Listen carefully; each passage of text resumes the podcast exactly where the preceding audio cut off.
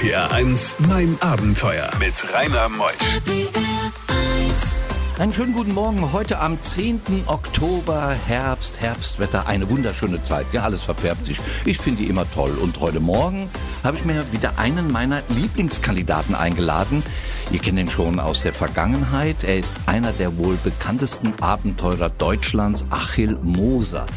Und der Achill, der schon die ganze Welt kennengelernt hat, der die Sahara durchquerte und alle Kontinente erlebte, er hat eine Tonbandaufnahme von seinem Vater gefunden und in dieser Tonbandaufnahme beschreibt sein Vater die Besteigung des Kilimanjaro. Und das fand er so spannend, dass er es auch gemacht hat mit seinem Sohn.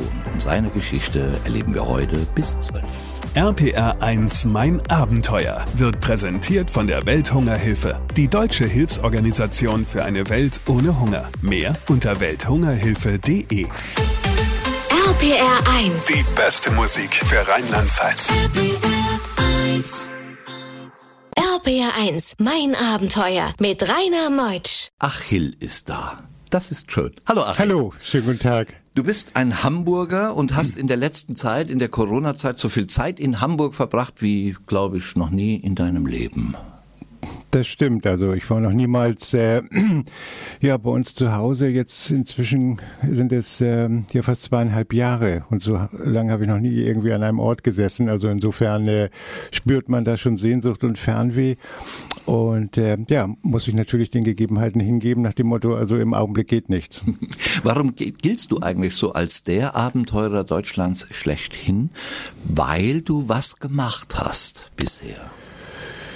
Naja, gut, also bei mir fing ja alles schon mit 17 Jahren an. Ich habe zum ersten Mal in Marokko die Wüste gesehen, war noch Schüler, hat mich total begeistert, mit den Beduinen dort unterwegs zu sein, bin zurück, habe alle möglichen Jobs angenommen, äh, bin dann, äh, weil ich die eigenen Sommerferien in Hamburg damals so sechs Wochen auf drei oder vier Monate auf eigenen Wunsch verlängert hat. Das hat dazu geführt, dass ich sechsmal von der Schule geflogen bin. Meine Mutter hat mich dann immer so bei der Hand genommen im übertragenen Sinne nach dem Motto, Achil, das wird schon, mir eine neue Schule gesucht. Das heißt, ich war schon Anfang 20, wo ich endlich das Abitur in der Tasche hatte. Und dann hat ein eigentlich das Reisen oder das, was man unterwegs erlebt hat, das, die Begegnungen mit äh, den Menschen dort vor Ort, wo man gemerkt hat, wow, das Leben geht irgendwie in eine ganz andere Richtung. Vielleicht ist es deine Richtung.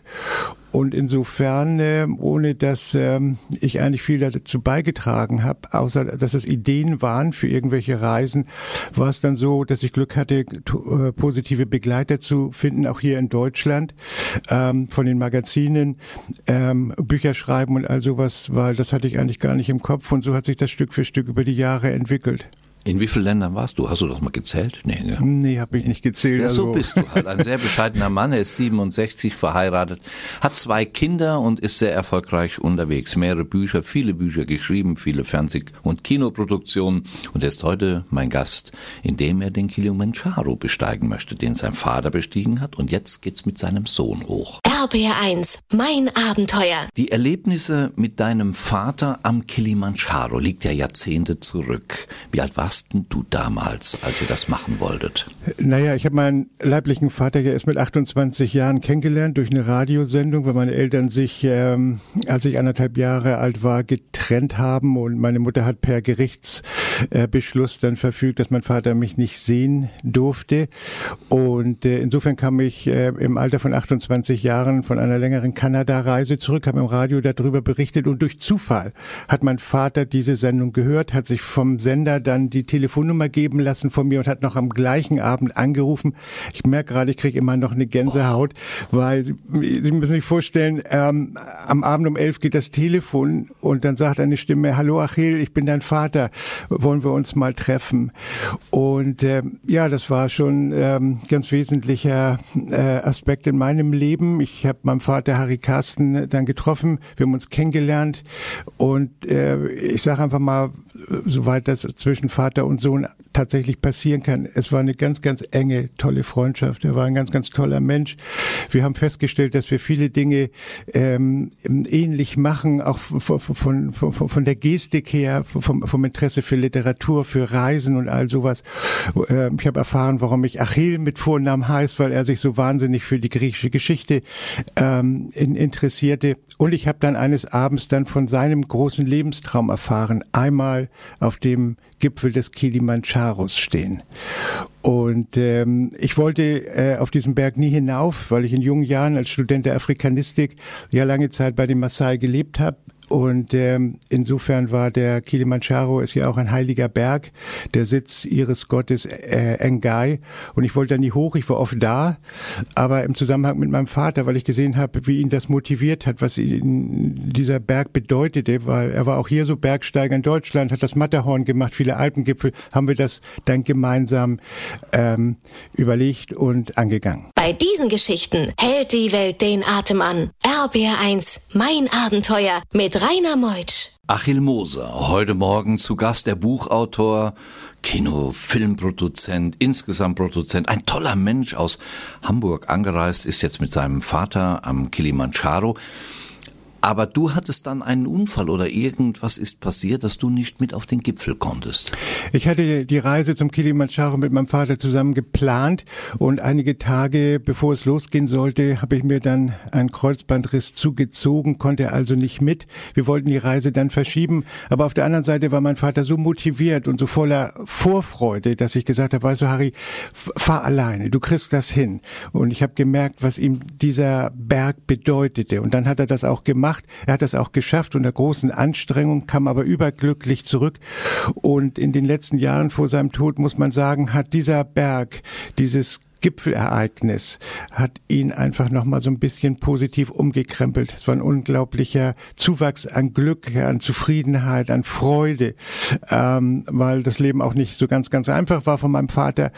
Und ähm, insofern war es schön, dass er das gemacht hat, dass man ihn motivieren konnte, seinen Lebenstraum zu leben. Und ähm, ja, und zehn Jahre nach seinem Tod hatte ich mir dann vorgenommen, mit meinem Sohn Aaron zusammen, es ist ja sein Opa gewesen, dass wir, da haben wir uns die Kassette ähm, nochmal angehört. Mm, die habe ich auch zehn Jahre eigentlich nicht berührt, äh, weil mein Vater mir schon sehr, sehr fehlt. Und dann haben wir aber gesagt, weißt du was, äh, wir Reise nach Tansania und machen die Reise, die ich damals mit meinem Vater machen wollte, so in Gedenken, in der Erinnerung an, an Aarons Opa und meinen Vater. Wann seid ihr aufgebrochen? Wann habt ihr das gemacht? Ähm, aufgebrochen sind wir vor, vor zweieinhalb Jahren. Ähm, eine lange Planungsphase war natürlich äh, notwendig, äh, Kontakte dort äh, aufzunehmen. Ähm, wir haben mit einer Agentur zusammengearbeitet und wir wollten vor allen Dingen auch Maasai Guides treffen, mit denen wir durch das Land ziehen wollten. RPR1, mein Abenteuer around the world. Die packendsten Stories von fünf Kontinenten. Achil Moser ist am Fuße des Kilimanjaro. Sein Sohn ist dabei, der knapp 30 Jahre alt ist. Und du warst ja oft bei den Maasai und hast ja auch da mal gelebt. Hast du dir eigentlich aus dieser, aus diesem Volksstamm heraus deine, wie nennt man die, Guides, Träger oder was organisiert? Ja, das ist richtig. Also insofern hat man da ja noch so einige Kontakte ähm, und äh, trotzdem muss man die natürlich irgendwie finden. Die haben ja auch nicht immer so gerade ein Telefon zur Hand. Ähm, das war eine sehr aufwendige äh, Arbeit, aber letztendlich haben wir zwei Maasai Guides dann dann auffinden können, Sammy und Alex. Das sind so ihre, ich sag mal, europäischen Namen. Sie haben ja auch Maasai-Namen, aber die möchten sie gerne immer verheimlichen und für sich behalten, weil sie glauben, wenn die dann äh, zu, zu, häufig geäußert werden, dass ähm, ja dann so seelenmäßig da sich was verflü verflüchtigt. Und ähm, ja, das waren äh, zwei ganz, ganz tolle Menschen. Und ähm, die haben dann 16 Maultiere ausgerüstet. Und mit diesen 16 Maultieren und den beiden Maasai bin ich dann mit meinem Sohn und noch einem anderen Kameramann und einem Maler, einem Künstler dann durch den Norden Tansanias gewandert. Ja, unglaublich. Und du warst auch konditionell in der Lage, das zu tun? Oder bereitet man sich in Deutschland auf so eine Besteigung, der ist ja knapp 6000 Meter hoch, der Kilimanjaro, ähm, bereitet man sich vor?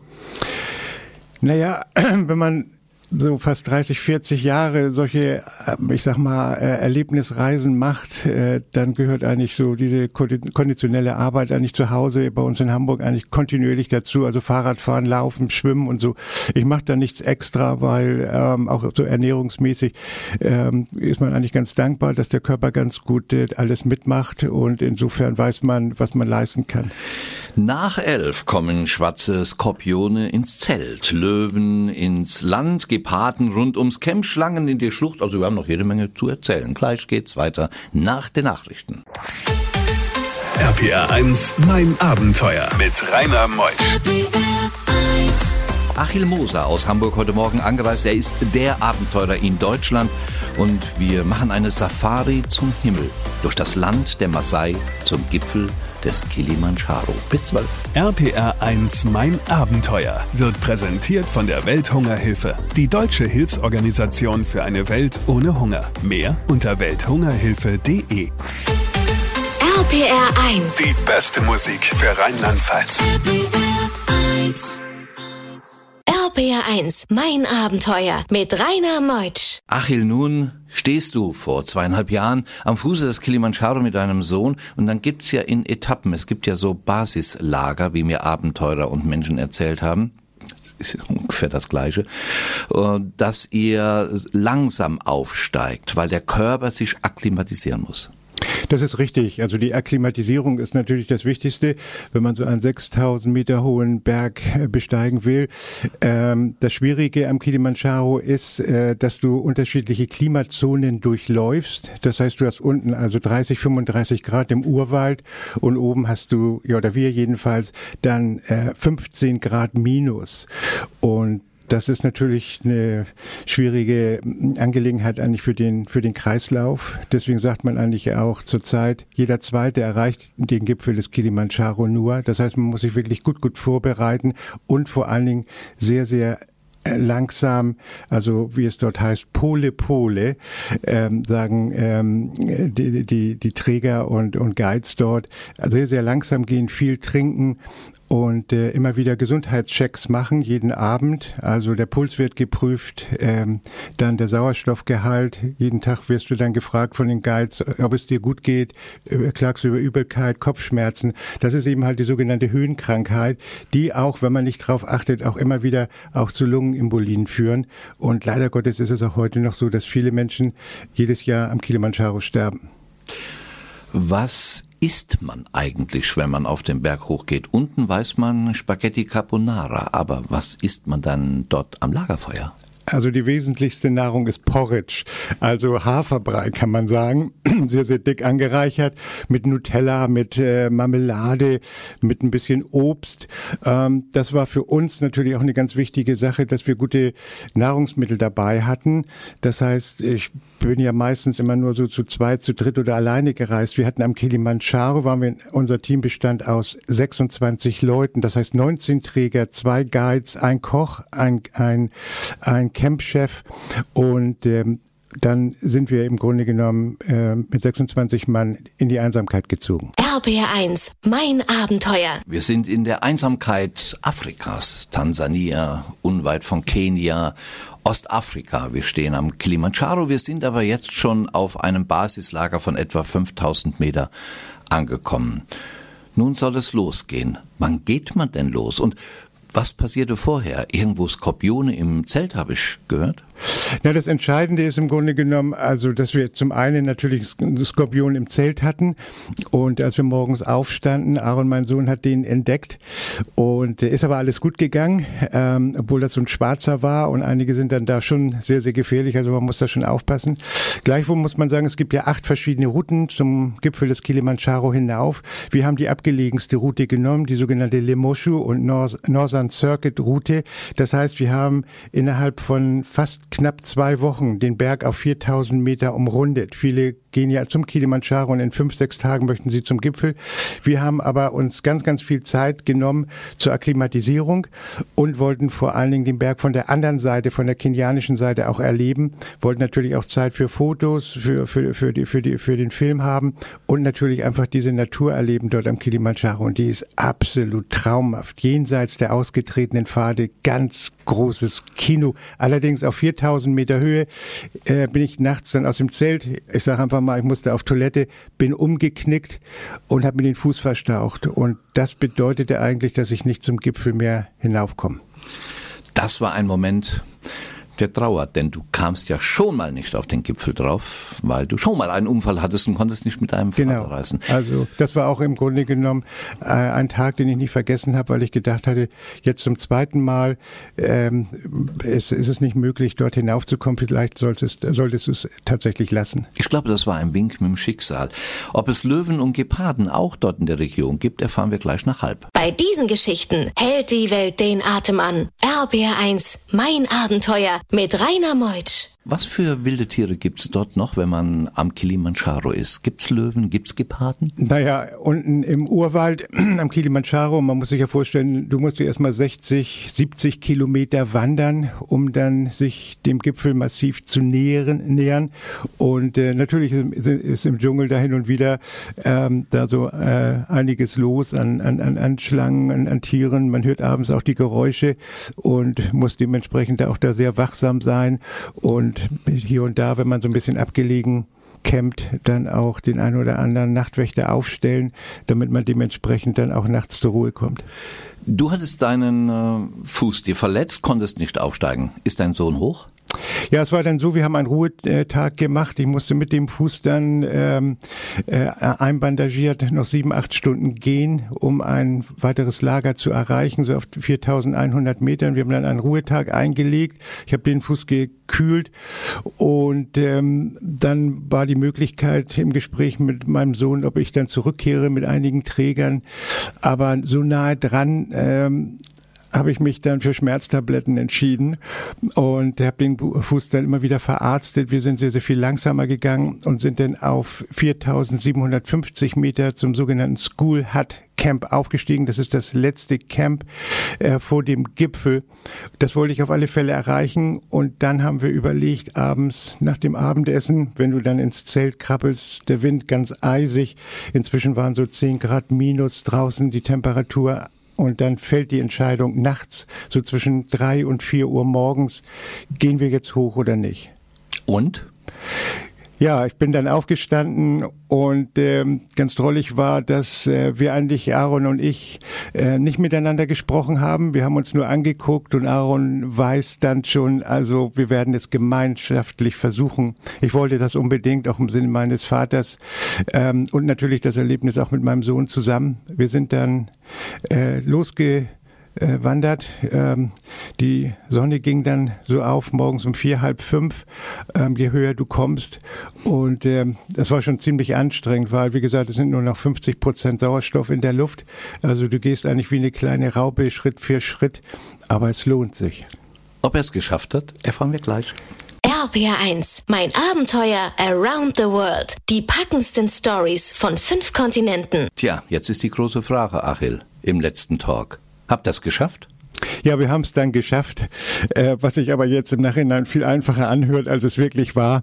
Ähm, es war, ähm, ich bin ja in dem Sinne auch kein Bergsteiger, also ich mag ja eigentlich lieber so die, die, die Weiten der Wüste und all sowas. Aber es hat geklappt, auch vor allen Dingen im Grunde genommen durch den Zuspruch meines Sohnes und den Zuspruch unserer Träger und Guides, ganz, ganz tolle Menschen mit toller Herzensbildung, ähm, die, ähm, denen ich viel zu verdanken habe, dass es oben geklappt hat. Und als wir dann oben waren und wir hatten unheimlich Glück, wir waren so mittags um zwölf oben, äh, stahlblauer Himmel rundherum.